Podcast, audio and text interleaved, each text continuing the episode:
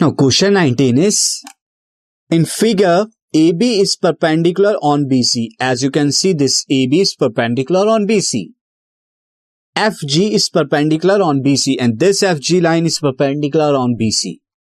Again DE is perpendicular on AC. ये DE जो line है ये AC पर परपेंडिकुलर है सो प्रूफ करना है proof that triangle A D is similar to triangle GCF ये हमें प्रूफ करना है। तो बिल्कुल हम प्रूफ कर सकते हैं। देखिए किस तरह से प्रूफ करेंगे। तो मैं यहीं से सॉल्यूशन स्टार्ट कर देता हूँ एंड देन प्रूफ से।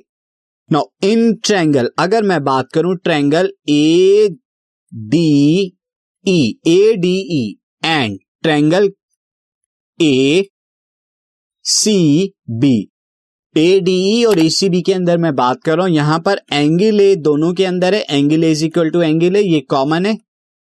दिस इज़ कॉमन एंगल साथ ही अगर हम बात करें कि एडीई के अंदर, अगर आप देखें triangle A D is equal है ट्रायंगल ए बी सी के।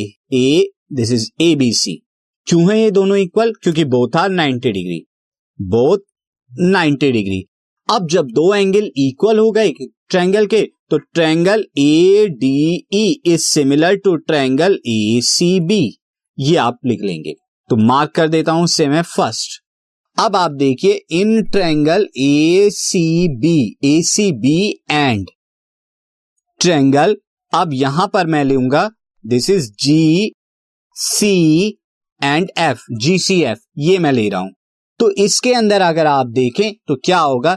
यहाँ पर एंगल सी दोनों के अंदर कॉमन होगा। दोनों के अंदर कॉमन है।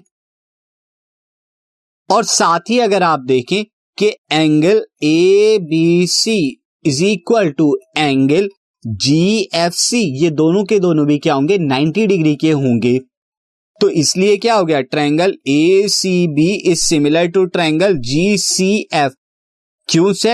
Angle angle angle similarity criteria similarity criteria की वजह से ये सिमिलर हो गए। अब आप देखिए कि triangle A C B AD के भी सिमिलर है और ट्रायंगल ए सी बी जो है जीएसीएफ के भी सिमिलर है। तो इसका मतलब मैं अगर इसे टू दे दूँ तो from one and two from one and two I can write triangle A D E is also similar to triangle G C F और यही चीज़ हमें प्रूफ करनी थी।